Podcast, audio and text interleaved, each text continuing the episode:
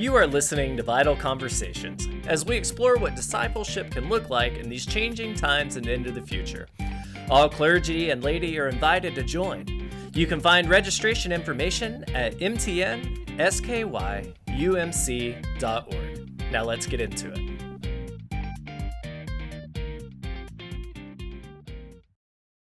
Welcome back, friends, to Vital Conversations, a series where we are talking not just about vitality in the local church, but also about some uh, COVID 19 and post COVID 19 realities that we're in and trying to walk through. It's a great privilege today that I get to introduce to you one of Mountain Sky's own uh, pastors, Reverend Dr. Robert Kaylor, who is the lead pastor at Tri Lakes United Methodist Church in Monument, Colorado and he is also the author of Your Best Move, uh, which we're going to be talking about transitions today. So if you're listening to this, um, hopefully it's one not just a great resource for you, but particularly if you are transitioning uh, into a, another local church or ministry setting, we're going to be talking about some things that I think will be helpful for you. But even if you're not kind of in this season of transition, we're all in a season of eventual transition of what does it look like to go back in sort of post COVID 19 reality, right? So, Bob's going to talk a little bit about that. And even before I got a chance to meet Bob here in this annual conference, when I was serving in a church back on the East Coast, I met him through video because I downloaded his resource, Your Best Move, and I used it when I was transitioning from lo- one local church to another. And again, he, he's not paying me for this, although, Bob, if you want to, I will take that check but his resource is really really good and i used it in my local church and i know maybe you you've used it before familiar with it but i really encourage you to check that out we'll link you to all that stuff where you can get it and bob can speak more to that but we want to talk about transition bob's going to share with us some best practices about that as well as answer some of our questions so without further ado let's jump right in welcome bob start us off. How you doing, friend? And let's talk transitions. We're doing very well, and um, and I I've been thinking about all of you who are making transitions during this time. Normally, transition is enough of a task to manage, but trying to transition when it's hard to say goodbye in person and hard to connect in person with a new congregation um, is is certainly a new thing that that most of us have not had to deal with. So that's an extra challenge.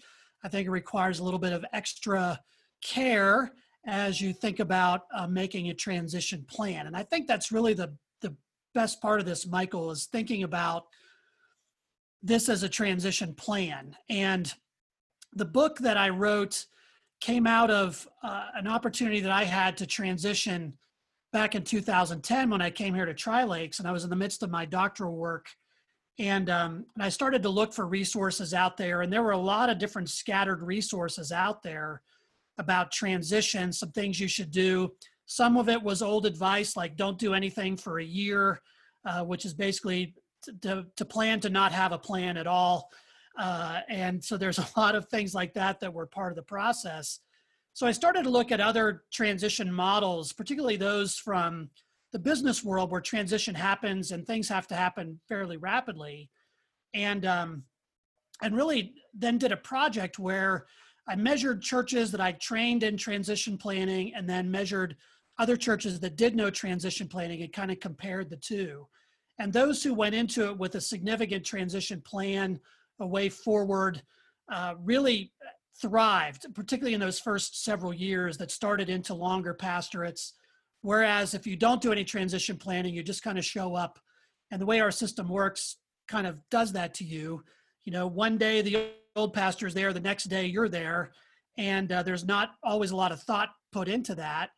So there are a lot of minefields involved in transition. So uh, it's important to, to really have a plan in mind and not just your own plan, but working with both your your exiting SPR and your incoming SPR, as well as others, to make a good transition plan as part of this process. So it's an intentional process, really focused on starting well and leaving well. I don't know where you want me to go from here. You want me to just keep talking?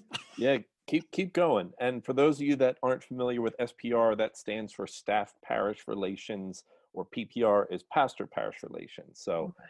not everyone may know that, but just to give give that a shout out. So I'm going to Let's- share share my screen here so you can see go for it. some of the stuff that uh, that I have uh, via um, PowerPoint, and I can share this PowerPoint with you all too. Can you see that? Okay. All right. So there are 10 real transition tasks that you got to think about when you're working through this process. The first one is leaving well. We don't often think about that, but but how we leave is as important as how we enter into a place. So you want to make sure that you are setting up your successor for success. Sorry, Bob. Sorry to interrupt. It looks like you're on slide 22. I am supposed to be on slide 22. Okay. Okay. Just wanted to double That's check. where I'm starting. I skipped Okay, a go for it. stuff. This is an old presentation. That's a four-hour block. Obviously, we're not going to do a four-hour block, so I'm starting starting in one place. So I should be on the 10 transition tasks slide. Is that what you're seeing? Okay, great. So um, finishing well is a, is a key task. The second task is really creating a transition team.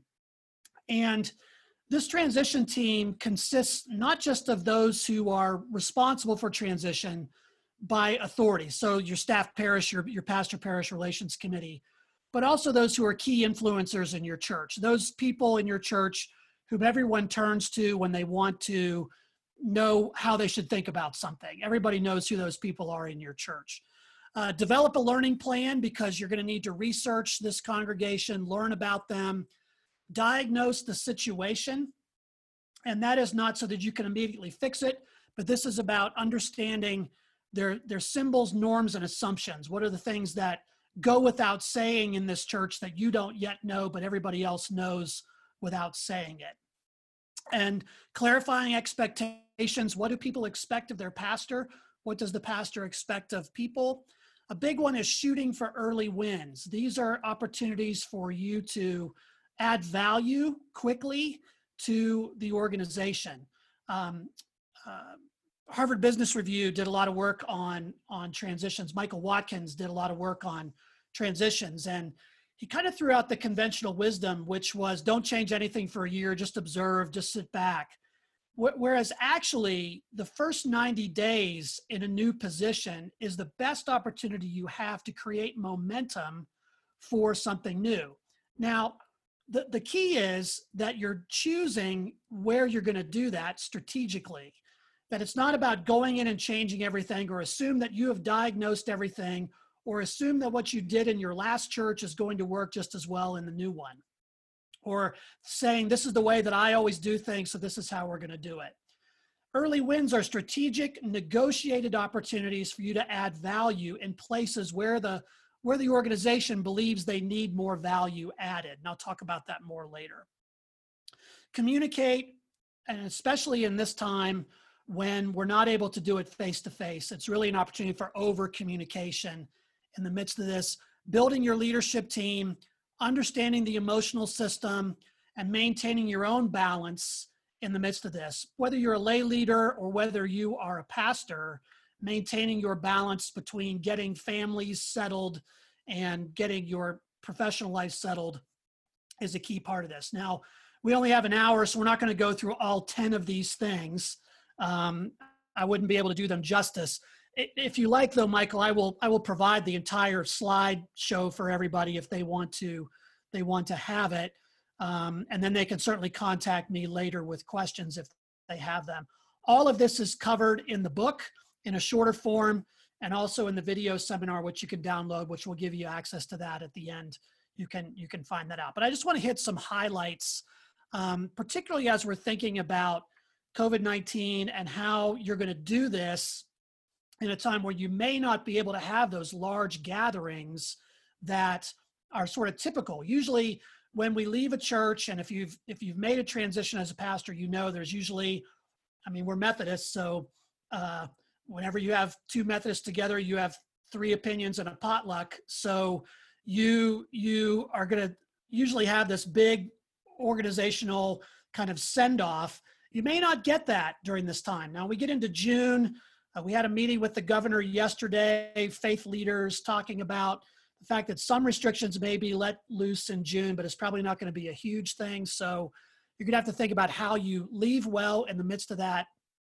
Um, I want to focus on that. I want to focus on um, developing your learning uh, and then shooting for early wins. Those are three big things I want to talk about as you as you as you go through this process. So let's talk about finishing well.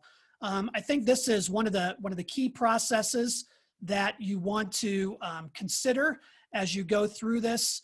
And um, uh, one, there is a there is a sense of grief with this. Um, Roy Oswald, who's written some stuff for Alban Institute, says that in a death denying culture, clergy need to look at their own death denying tendencies as we seek to gain closure on ministry in a parish. It's very difficult, if not impossible, to emerge at the other side of a death denying termination as a whole person. So you've got to pay, pay attention to your own grief, and especially the grief in the midst of this pandemic. People are already feeling stressed, they're already feeling overwhelmed. Uh, you may be feeling the same way. How do I move uh, in the midst of this? Uh, changing homes. Uh, if you're a, a, a, member of a local church, your new pastor and your outgoing pastor are both feeling that stress, whether it's a parsonage or whether it's a home that they're moving into.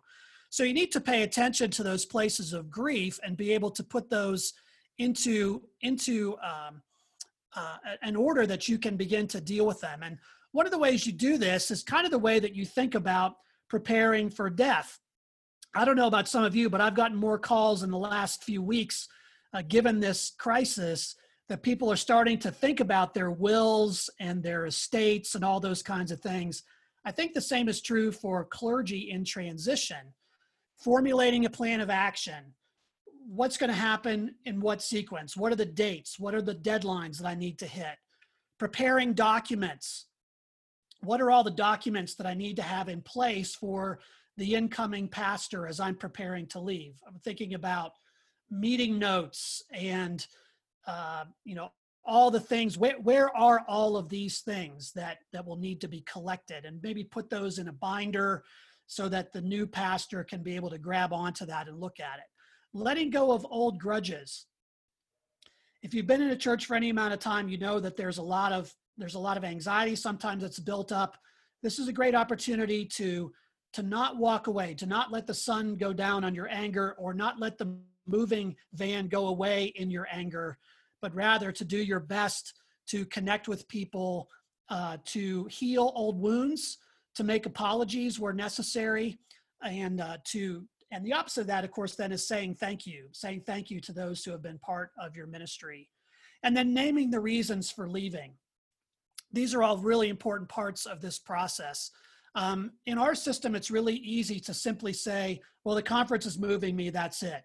But it's not as though you don't have some choice in the matter. Usually, you are expressing a need for a move or the SPRs express that need. It's important to be honest about that and, and look at that. So um, it's, a, it's a time for storytelling and listening uh, to, to, to usually give an opportunity to tell some stories about how life has been together, especially if you've been there for a long time, uh, but also to, um, to listen to other people, especially to those who may not be able to express their feelings well. And there are a number of ways that you can do this. One of the ways you can do this is by starting with a really good farewell letter. To articulate the reasons that you're leaving, um, even if that reason is, you know, it's it's time in the season, life of the church, or explaining the appointment process, most of our most of our laity don't really know much about the annual conference until it comes time for a clergy transition. That's when things become really real to them. So it's important to explain the process to not blame the conference or the will of god. God told me i had to move. Um, again you have some choice in the matter as you think about that. Stating what has ended. This is the way that you begin to help people process the end of a pastoral uh, pastoral time together. Um, to say very clearly, I'm not going to be available for funerals. I'm not going to be available for weddings. I am not going to hear your complaints about the new pastor. Um, you can phrase that differently. There's an example of a good farewell letter in the book. Um, but but to state what is ending, you are no longer their pastor. I'll always be your friend. This is something I always say. I'll always be your friend, but I will no longer be your pastor. So there's got to be a clear line of delineation. And in our conference materials, somewhere on the website, um, it's buried in the midst of all that. There's also a copy of this in the book too, but there's a covenant that uh, we put together that is an opportunity for it's kind of a checklist to say as a pastor leaving here are the things that i commit not to do. Um, and and to have both the incoming and the outgoing pastor sign that is really important for maintaining boundaries this is especially important in places where a pastor is retiring and you are moving into a new situation the pastor is retiring but staying in the community even though that person is gone, they're supposed to be gone for a year away from the local church, but people will automatically defer to them. And it's important for those retired pastors to be able to say, I need to step out of the way so the new pastor can get in there. A covenant makes all of that clear. Clearly say that you're not going to be able to do weddings, funerals, you're not going to be called back for those kinds of things. That's for the new pastor to do and put into words what is being left behind. To be able to say, you know we are we are leave behind this pastoral relationship but i'm excited about what's happening for your future and so forth um, getting things in order um, the conference does have a transition checklist i would i want to encourage pastors to do this personally don't delegate it to others a good exit interview with the spr is also helpful um, and this is an opportunity for you to kind of talk about uh, what what you've experienced, how it's been great, what places you've struggled, um, places where there may still be points of tension. Talk about those, and then provide written guidance for the interim period. Um, now, SPR in terms of managing a farewell, this is where the challenge comes in during this time. Um, if you can't do that in person, what's that going to look like? A few suggestions I would make. One is to put together a letter writing campaign. Encourage people in the congregation, and I'm not suggesting an email campaign. Some people will want to do that. If that's all they want to do, that's fine. But I want to get people out to get good old pen to paper and to express their appreciation for pastoral ministry that's taken place. Because I don't know about you, but when I get those kind of notes, I put them in a file and I hold on to them. So when the day gets dark, there's an opportunity to pull those out and to remind yourself that there are people in the world who don't think you're a complete moron. You know, I think that's really important for us to, to grab onto. So encourage people to do a letter writing campaign uh, in the midst of that. Um, pay special attention to those who feel the most sense of loss, uh, those who are going to be in a bereaved situation, those who are especially close to the pastor or the family. Um, you know, make sure you're listening to those folks and uh, and create space for them to be able to talk about their grief. Don't try to fix it. Don't simply say everything's going to be okay, but rather give them an opportunity to express their grief. Communicate constantly about the next steps. Here's what's going to happen. Here's who's coming. Here's how the process works. If you haven't done an introduction yet, um, consider an intentional interim period between pastors. This is always a good thing. Uh, an opportunity for you to maybe bring in a retired pastor to preach for a couple of weeks or have a couple of lay Sundays kind of as a buffer in between times. It's a great opportunity to be able to do that. And then uh, preparing your uh, successor, um, transition packet, putting that stuff together, have a handoff meeting. Uh, consider, if possible, a passing of the mantle ceremony if you can't do that in person in worship, this is a great opportunity because we're connected electronically for the incoming and the outgoing pastor to maybe have a joint Zoom call or something on your Facebook Live where one can begin to bless the other. There is an order for this in our book of worship. So I encourage you to look at that and perhaps use that as an opportunity so your congregation can see the passing of the mantle and the outgoing pastor blessing the incoming pastor.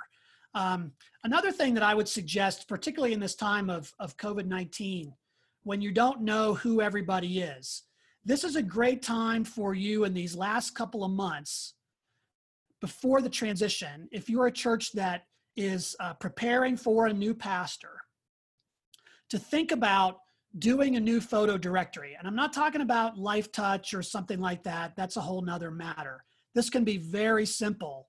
And that is simply have people in the congregation send you pictures of themselves with a brief description of them and their family that you can put together in a book and give that to the new pastor so that they can be able to see faces, even though they may only see these faces on screens for a while.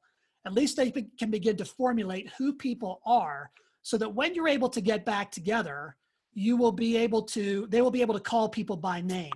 That is a huge thing if you want to begin to build relationships quickly, knowing someone's name, because everybody's going to know the pastor's name and his picture and his family's picture. But if that pastor can know those people and begin to call them by name, that's going to be a huge early win for them as you begin this process.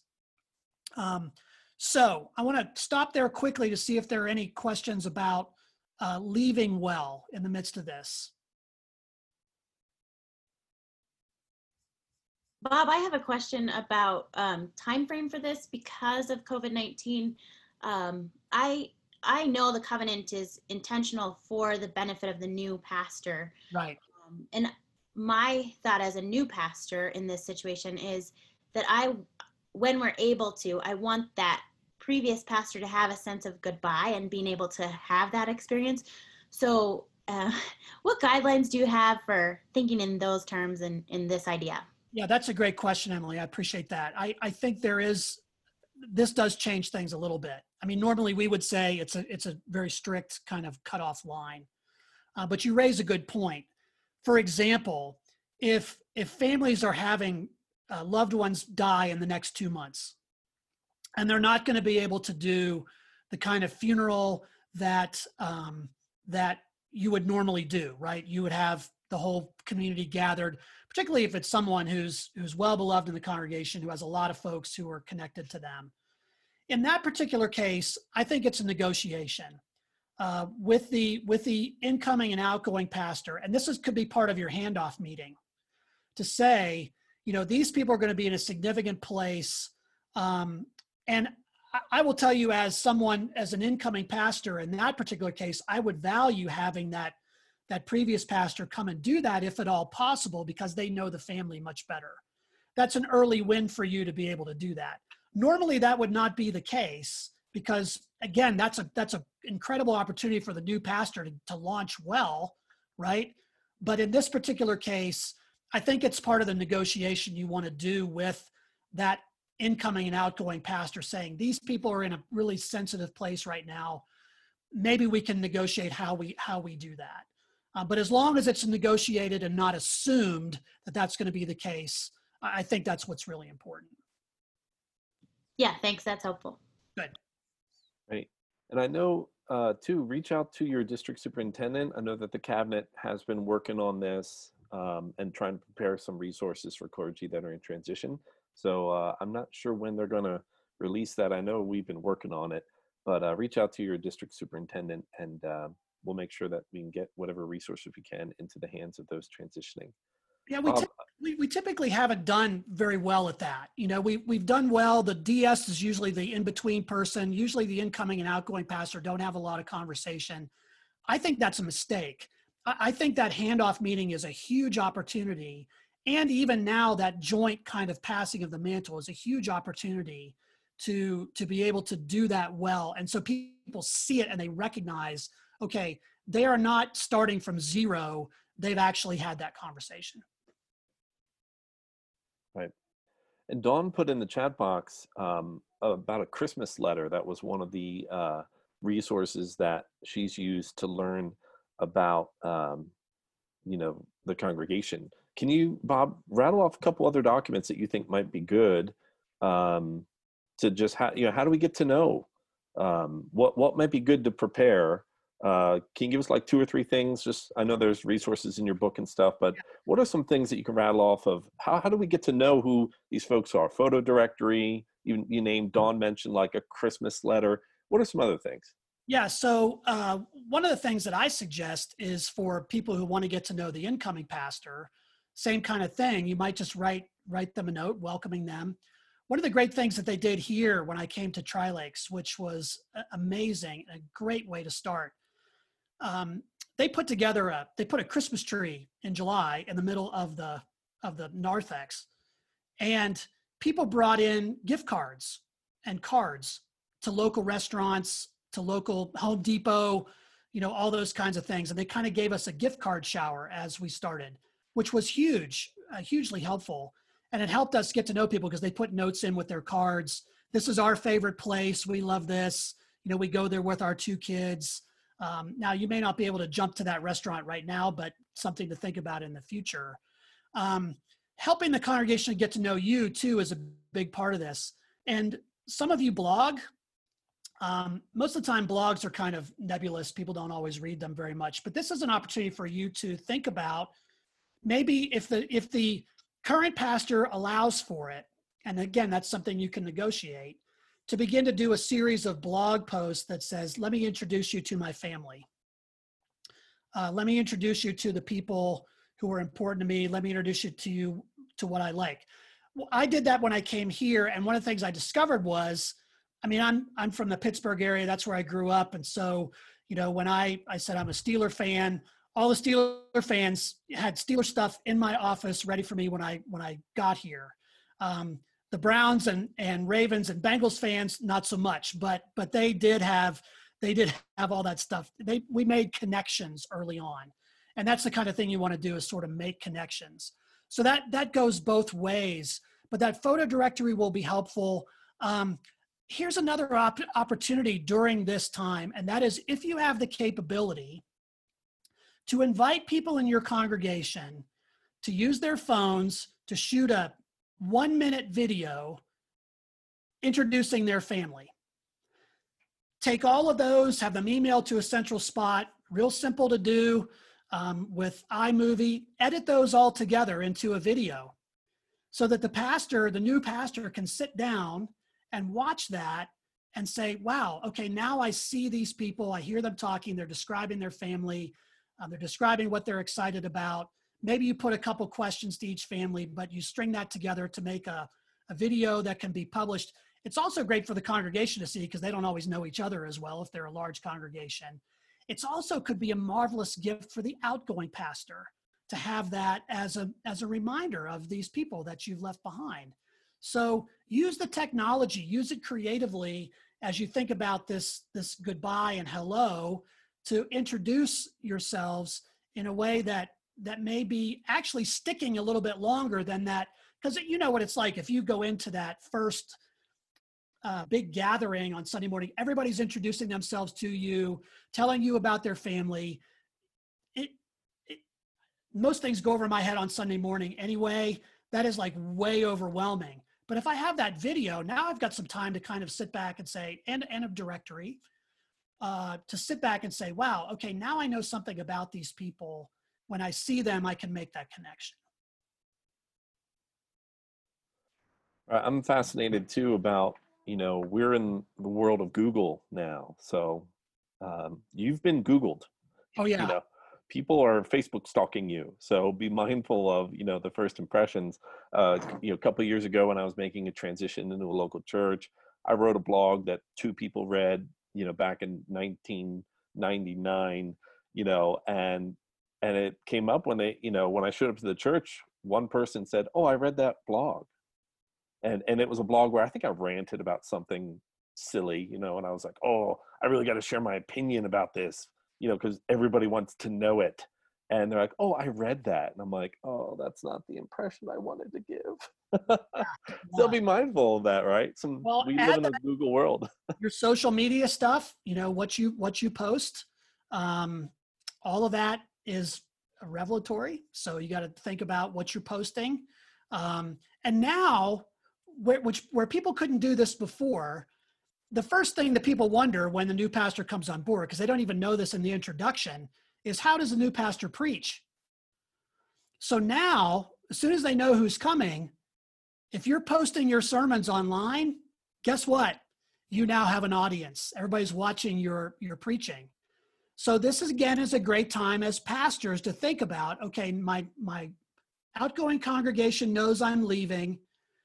Uh, the new congregation is watching from afar to see what my sermons are going to be like.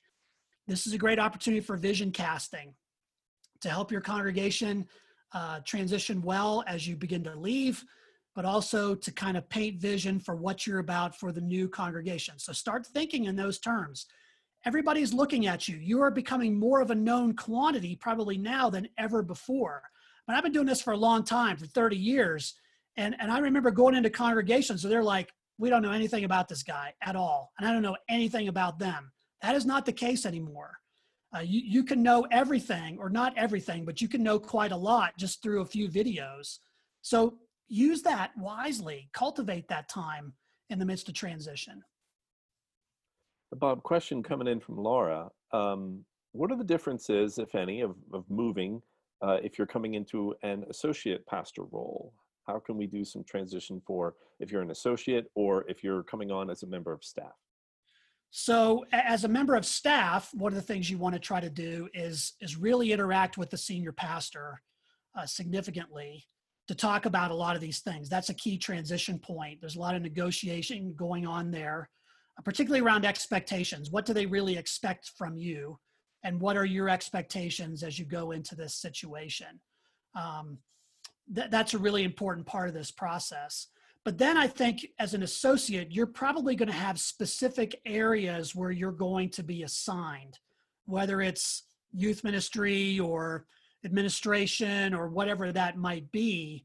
Um, this is an opportunity for you to connect, especially with those people in those particular in particular ministry areas, to begin to get an idea of what they're about. You're not as focused on on the on the entire congregation, although that is part of it but but you've got a much more narrow focus particularly on those ministry areas that you want to start well in out of the gate.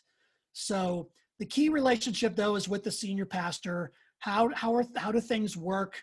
What pick their brain interview them ask the questions um, and uh, begin to sort of solidify what the vision is. How often are you going to preach? How often uh, do they how do you do this how do you do things here uh, that's those are key conversations as you as you begin this process. So so as an associate, your window is a little bit narrower than um, than a pastor going into a church as as a solo or a lead, uh, but it's but it's equally important. Great, keep going, Bob. Okay, so let's go on to um, let's go on to uh, developing uh, a transition team. Um, this is a group of laity in the local church who will help you gauge the, gauge the pulse of the organization, facilitate communication, uh, to provide a focus group for reviewing plans and potential changes, uh, early wins. They also have ready access to the grapevine. So a, a transition team consists of, you could put it together in a lot of different ways, SPR plus um, or some key people that SPR might recommend. These are great people to bounce things off of. So as you as you begin your ministry at the church, um, you're probably going to have a lot of time, at least initially, to rattle around in the building all by yourself. And as you do so, uh, you're going to notice some things. Notice what the symbols, norms, and assumptions are of the congregation. How do they how do they kind of refer to themselves? What what visually is most important? I mean look at the worship space. What visually is most important? What are the things that if you change them it would be like uh, setting off a claymore mine right? You want to start to determine what those things are and a transition team will help you determine whether you're you're right on those things. So just observing what's going on um, so for example, let me give you an example of how the transition team can be helpful. I spent uh, a few weeks when I first came to Tri Lakes sort of observing what was going on and uh, noticing some things that that were a little bit troubling, but people kind of did. So one of the things I noticed was that during the prayer time, we did three services. So during the prayer time, people would stand up. It was kind of like an open mic, stand up and do your your prayer request kind of thing. Well, it was usually the same four people, and they would give a 10 minute treatise on Aunt Millie's gallbladder problems. You know, that that was part of the process. And and you could watch people's eyes kind of roll in the back of their head, like, oh my gosh, here we go again. And so I said to the transition team, I'd really love to see us change that. I know it's important for those four people, and I'll talk to those four people, but we can do that in a better way that allows more people to, to share their prayer concerns and we can pray over more of them together. So we institute a system with cards and all that kind of stuff. They said, wow, that is a great idea. You're really brave for wanting to do that. We will back you up 100% on that. I said, well, there's another thing too that I've noticed. And that is that at the end of the service, when they sing the benediction response, everybody holds hands. Uh, I noticed this on the first Sunday because they did it without telling me. And so when I went to go out the back, at the end of the service, it was like a liturgical game of Red Rover. You know, everybody's hands were clasped across the aisle, and I couldn't get through. And and I noticed some visitors who were really kind of standoffish. And I said, you know, we might want to rethink that because it is kind of difficult for outsiders to feel that intimacy. But they said to me, I said this to the transition team, could we change that? And they said, well, we've been doing that since the church was founded. So we suggest not changing that. 10 years later, they're still doing that, although post COVID, who knows? We'll see how it goes. Uh, but um, never been a big fan. But it's one of those things. It's like, okay, that's a place where I'm not gonna I'm not gonna touch that. The transition team though was hugely helpful in me not making a mistake and doing something dumb, you know, making a dumb decision or making a wrong assumption. Part of this process too is is doing some research on the congregation through small groups there's a lot about that in the book, um, about what kinds of questions to ask using appreciative inquiry. Um, there's a, a, lot in there about uh, sort of determining what people's hopes and dreams are in small groups. You may not be able to do those small groups in person, but this is a great opportunity for you to use the electronic media to do that. Don't do the whole congregation at once unless they're a congregation of 12 people, uh, but try to keep it to about 12 people ask the same questions of every group, and take all of that research, collate it, and then take that to the transition team and say, here are the things I'm learning about this congregation. Does that seem accurate to you? They can tell you one way or the other whether you're on the right track of understanding how things work. So that team is really important. Uh, I would I would start to get your SPR that uh, whether you're outgoing or incoming to start developing that transition team and to think about the kind of things that they're going to want to do together um, as you as you negotiate this this process. One of the other key things that a transition team can do is to help you determine what early wins are out there, uh, and that's a big part of the transition process. Where can you add value right away? So these are things that are low hanging fruit, things that you can do right away that can add value and begin to for, for people to say, wow, this new pastor is really uh, really gets us and understands what what the issues have been that we may have had from the very beginning. Again, you can't really figure this out too much on your own, but you need that transition team to back you up. So, another example when I came to Tri Lakes, uh, the sanctuary was originally made as the fellowship hall. So, there are a lot of reflective surfaces, sound bounced around all over the place. And a lot of our older people would come out of worship and say, um, I'm sure that was a great sermon. Probably wasn't, but, but they said that to be polite. And then, but they said, but we didn't hear half of it because there's too much echo. So I did a little research, called a friend of mine who's an acoustic engineer, and said, come down and take a look. What would it take to dampen the sound in here? He said, well, if we got acoustic panels, we put them up here. And if we put in an FM, uh, you know, hearing assist unit in, that would solve the problem. So I went to the uh, the board and I said, um, I went to my transition team and I said, the sound issue is an issue. I'd like to approach that. They said, oh, that would be awesome. If you can find a way to do that and have it not cost anything, that would be great. I said, well, that's going to be a challenge, but let's see so I, I I went to I went through the church budget, and you know sometimes there are always those funds that are sitting there that were left as a memorial or something, but you haven't used them. Um, and I went to the family that donated one of those funds, and I said I'd like to take this and repurpose it to put these acoustic panels in and this FM thing. They said, "Great idea." So we put that in within the first month. And I had people in tears coming out afterwards saying, I heard everything for the first time major win, major win. Um, and that tells people that you're you're beginning to learn the process. But transition team helped me identify what that particular win would be. Um, uh, there are a lot of different ways you can configure that, whether it's seeing a bump in attendance or doing something innovative that they're okay with, like maybe you want to do an outdoor service, or maybe you've got an innovative idea, particularly in this time of COVID 19, where it says, I, I want to do something different with video. Um, are you guys, what do you think about that? Um, let them help to guide you in those places where, what are the three big things? And that's usually not more than three.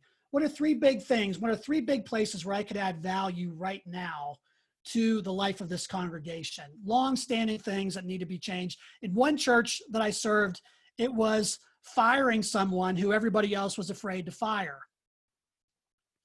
That was fun, uh, tons of fun, but it needed to happen. And I realized it needed to happen within the first two weeks. So when we did that, everybody went, boy, this pastor is willing to do what we even weren't willing to do. Um, but that was a negotiated thing. Okay, if we do that, are you going to back me up when his constituencies really, uh, you know, rise up? They didn't because they realized it needed to happen too. So there are all kinds of different ways you can determine what early wins are, but let your transition team help you do that. So I'll stop there because there, I'm sure there's questions about early wins and things like that.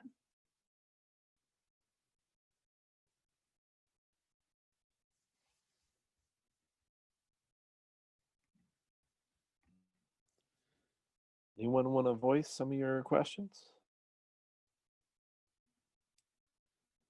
Yeah, someone asked the question. I, I now found the chats here. So, mm-hmm.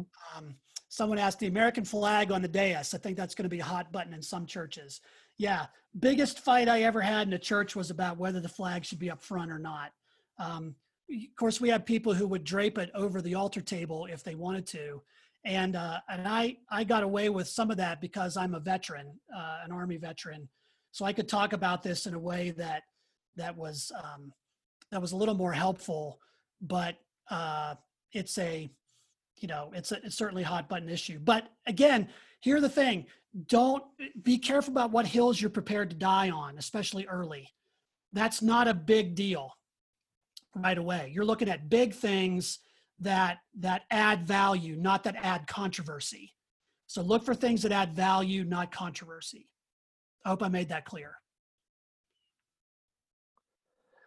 Yeah, I've always tried to encourage, you know, when I talk with people, sometimes when they want to talk, I use the language of story, right? So engaging in the story of, you know, whether global or denominational or some of these larger things, I've always tried to engage people in, you know, what is the story that we're a part of right now, that we're telling together? What's your story to, to help navigate some of those hot button topics or issues?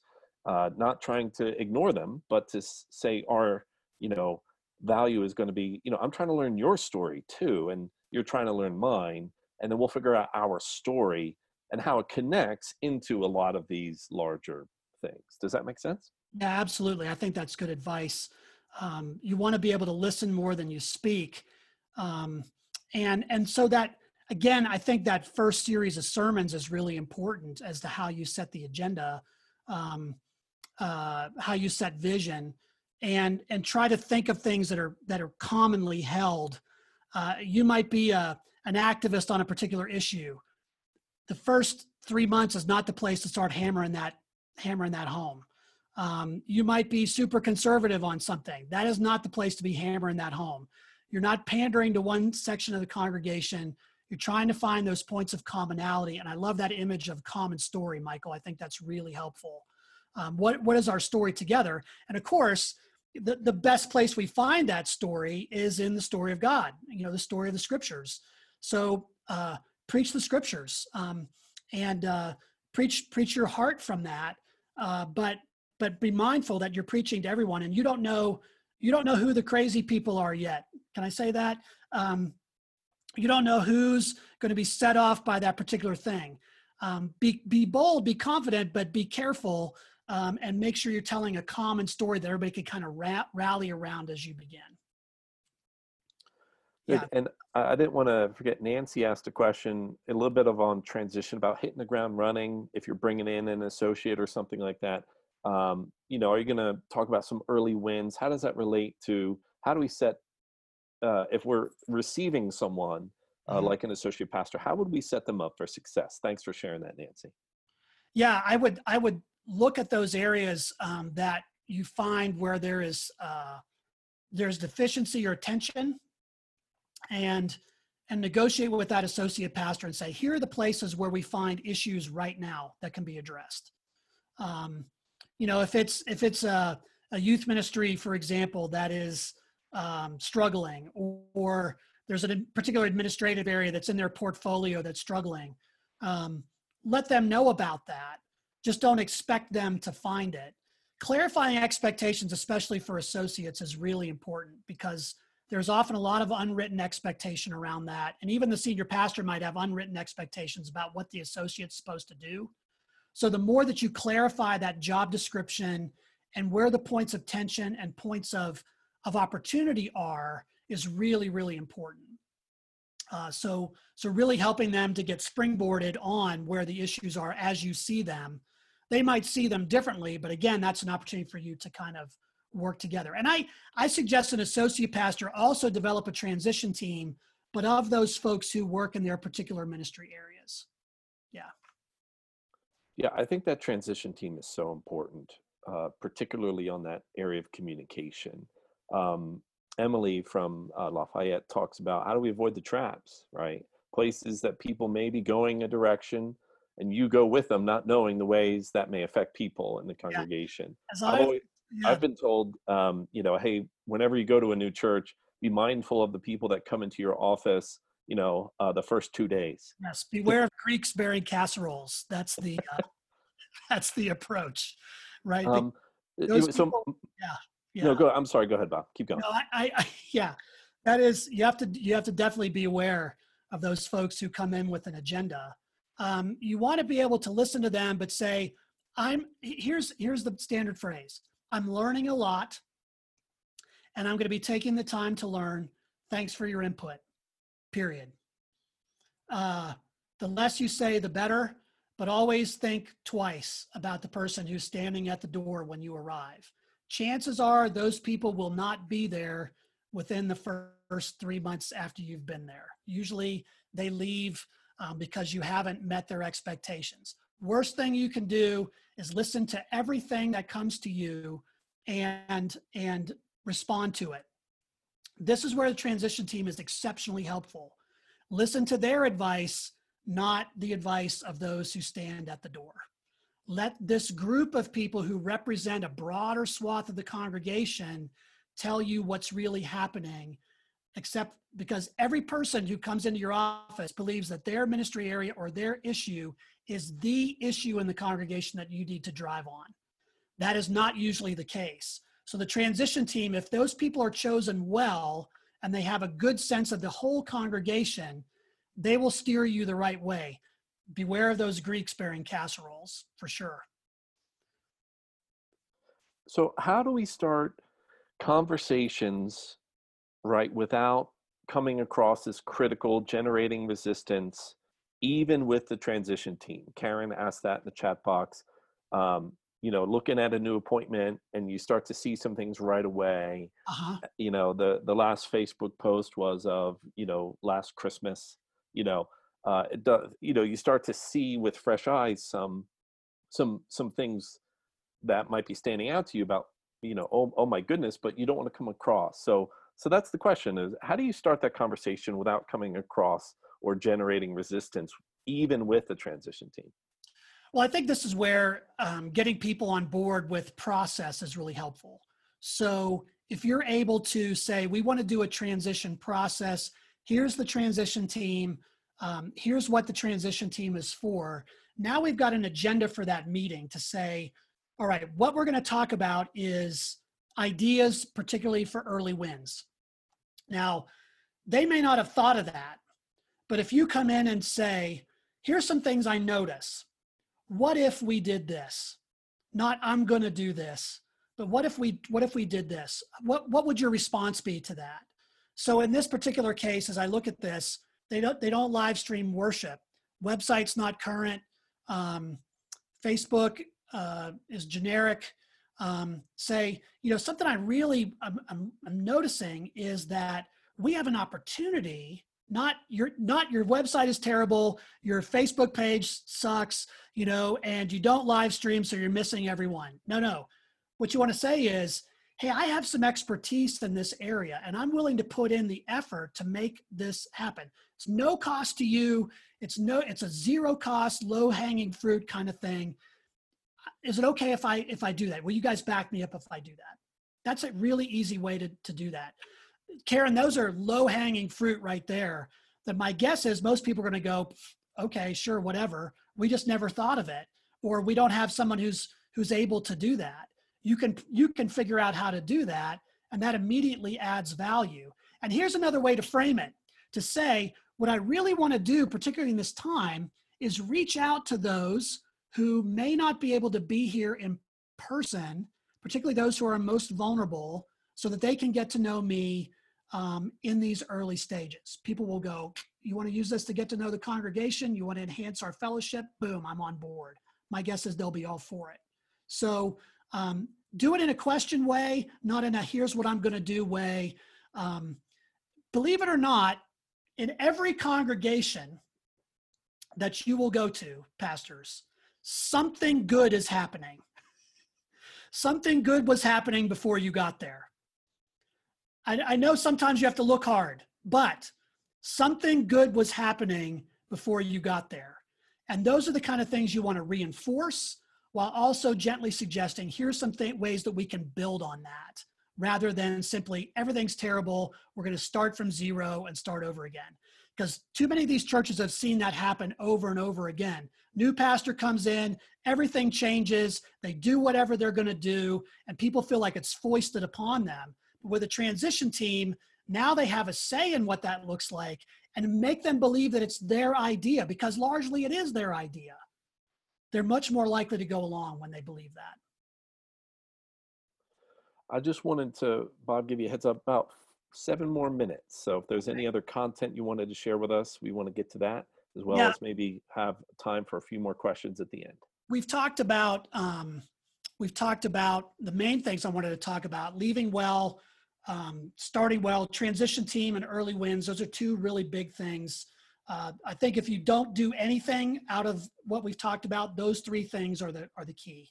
Leaving well with a plan, helping your congregation be ready for, the, for your successor, blessing your successor, developing a transition team, and looking for those early wins. Those are really three super critical tasks as we as, as you as you do transition. And and think of the creative ways you need to do that now with with all of that all of this going on the way that you have to do it electronically um, you know use the technology don't see it as a hindrance um, it is in some d- degree, but use the opportunity that you have that you would not normally have, uh, even as you begin to think about transition. Um, yeah. So uh, Nancy Boswell, hi Nancy. Um, if a pastor is coming into an after pastor situation, being part of the after pastor support groups are essential. Uh, the DS will invite you to one of these groups. That's a great point. I'm glad Nancy brought that up. There is a an after pastor group um, that is uh, managed by someone who has uh, expertise in this area. And here's my advice to you. And when we talk about an after pastor situation, we're talking about a situation in which previous pastor has been removed or there was some kind of misconduct or it, it happened under under poor circumstances. Um, sexual misconduct usually is a large part of this, something like that. To everything I've said, I give a caveat, and that is you're going to have to go slower because you're going to have to spend extra time building trust. And so your early wins are going to be smaller and they may be more in the area of pastoral care. And in some cases, simply showing up and doing your job is, is a good way, is a good strategy. Um, but you're going to have to go a little bit slower. And indeed, I think all of this is going to go a little bit slower simply because we're limited by by the fact that we can't meet together. So just keep that in mind as you go through this.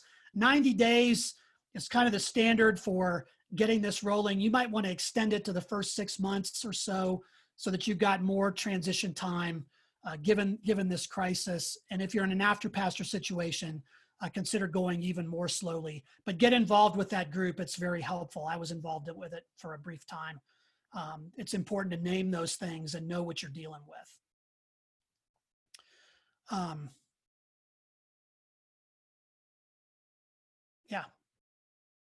Anything else? Any other questions in the last couple minutes?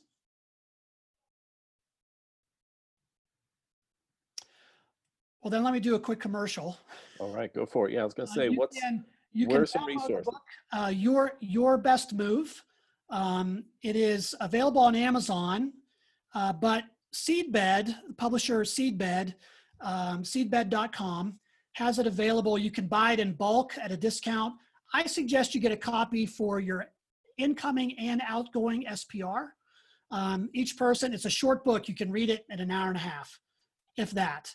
Um, very short. I made it specifically that way.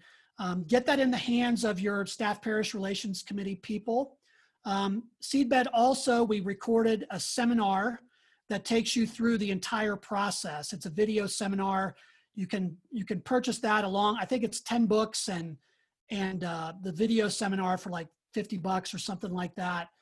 And you can walk them through this entire process uh, from start to finish. A lot of the stuff that we didn't talk about, um, and it'll help them kind of get their minds around what this transition looks like and, and so forth. So uh, I encourage you to grab onto that. Um, let me know if you have trouble accessing it. I'll, I'll get it to you. Um, but and and and I, want to offer myself too. If you have questions in the midst of transition, um, you can email me, Pastor BK at tlumc.org. That's Tri Lakes United Methodist Church, tlumc.org. Or you can give me a call on my cell, 719 313 6305. Again, 719 313 6305. I'm happy to help you in any way I can as you make your transition. All right, thanks, Bob. Would you be able to just put that in the chat box? I know you said it, but uh, if we didn't get a chance to write it down. Again, thank you so much for the opportunity to have this conversation, uh, to get more resources on this stuff. Um, wanted to just, again, thank you for, Bob, just your wisdom on all of this and uh, just your willingness to not only talk with us here, but to make yourself available um, for further resourcing. And friends, I encourage you, you know, buy the book. You know, we want to put a couple bucks in, in Bob's pocket. You know what I mean? It'll mean I can go to Chili's instead of McDonald's. So I'm excited. Yeah. Right. So uh, it's it's a great book. I've read it. I've used it with my uh, SPRCs before. I know some of you have as well. And again, you know, we want to continue these conversations. Um, so any way that we can continue to support you, particularly in these transition times, uh, I put in the chat box. We're happy to set up, you know, a monthly Zoom for those that are walking in this sort of COVID nineteen world. You know, and as much as we can talk today about what we think it will be, things might change by next week. So we're giving each other grace and patience with this. And with that transition team, be mindful of, you know, this is transitions are not always easy, let alone now in this season to, to support each other through this time, to set up a good system to work and to communicate with that transition team, to show each other grace in it and um, you know and to and to work work through it together so um, before we sign off, and and uh, Pastor Bob, I'm going to ask if you could close us with a word of prayer. I want to toss it over to uh, Tom Barlow real quick. Um, he's just going to give us a quick commercial for what's happening next week with Vital Conversations, and uh, he's on the call because Tom is transitioning as well.